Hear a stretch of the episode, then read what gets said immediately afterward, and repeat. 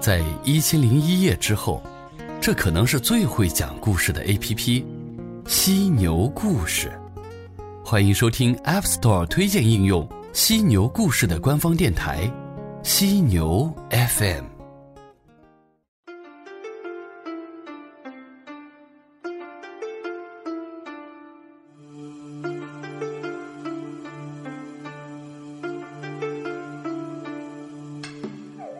师门时，我以为我这辈子都报不成大仇了。爹把我送到阴山上，临走前红了眼，拉着我的手，交代了又交代。我爷爷死的时候，最后悔的就是大仇未报，到了我爹，仇又没报成。我发毒誓，一定帮他报了这仇，他才合眼。我呢？跟我爷爷、我爹一个样，临死死了才想起这仇来。你千万专心练功，早点练好了，早点下山报仇。别让我跟我爷爷、你爷爷似的，死都没办法死个安心。知道了，爹。我给爹磕几个头，爹就下山去了。在山顶滚滚云海旁和爹告别后。接我的师兄带着我经过一片瘴气缭绕的松林，树旁偶尔一只野兔、野鸡闪过，鸟在枝头拉下鸟屎。前面的师兄左闪右避，白色衣服的肩头还是掉落了一坨绿色鸟粪。他嘴里念念叨叨，时而回过头来愤怒地瞪我一眼，很不满意被派来接我的样子。我当时初来乍到。小心陪着笑脸，生怕惹得师兄不高兴。在沾了一身松叶间的路后，我湿漉漉的跟着到了一座外墙红旗斑驳的宅院前。后悔山庄。我看着立于大门顶端金漆掉落的牌匾，傻逼，是俊梅山庄。后来我知道了，骂我傻逼的那个人。就是我二师兄。拜师第一天，师傅推说腰痛不宜见生人，把我安排到了管厨房的大师兄那儿。我就莫名其妙的开始了为期两年的帮厨生活。有时我砍柴回来，洗完菜烧好火，给师傅师兄们摆好餐具。如果不是那么累的话，我也会想，这到底是怎么回事？我虽然疑惑，但也不敢说什么。进师门后，师傅总是在腰痛，我从没见到过他。问师兄们，他们也各有说法。有说师傅是个仙风道骨的老头的，也有说师傅是个容颜不老的少年的，有说是男的，也有说是女的，还有更违心点的，说师傅非男非女，可男可女。这事儿，我觉得每天给师傅送饭的大师兄最有发言权。可惜大师兄是个瞎子。你虽然瞎了，但你能说话的吗？我劝大师兄：“我都瞎了，我心情不好，我干嘛要说话？”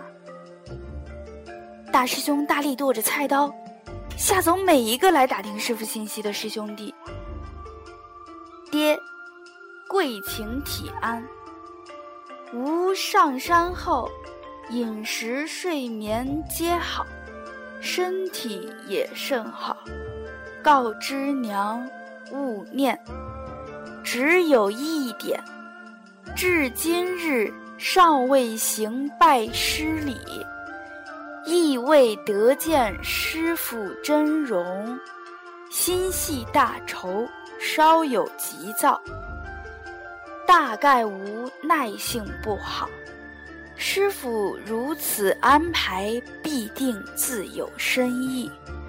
吾定不负爹娘养育，早日学成下山，报得大仇。女儿泪字。我每月定期给爹写信，但山上交通不好。其实是负责送信的二师兄腿脚不好，又很爱睡觉。一年前写的信，一年后送出了，直到现在，二师兄还没下山去拿回信。所以我也不知道爹到底回了些什么。山庄里加上我，一共有七个师兄弟，大师兄负责厨房，二师兄负责外联及招募。三师兄负责庄内卫生，四师兄负责财务，五师兄是四师兄的助理，六师兄负责洗衣服。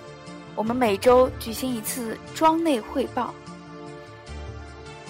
唉，时间久了，我觉得老待在厨房有些无聊。大师兄眼瞎心不瞎，加上老听我叹气，大概不是很痛快。有一天，在我喂猪回来后。忽然把我调给了二师兄。时光查查，一转眼我就跟二师兄结婚，已经七十年了。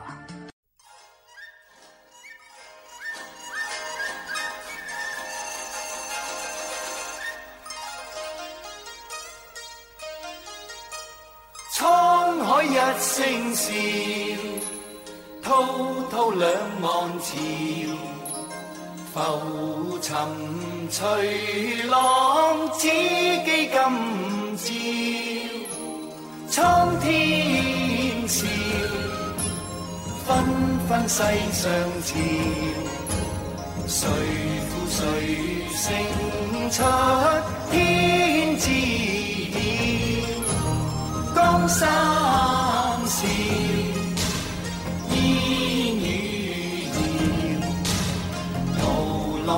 尽红尘俗世几多变，清风是景野寂寥，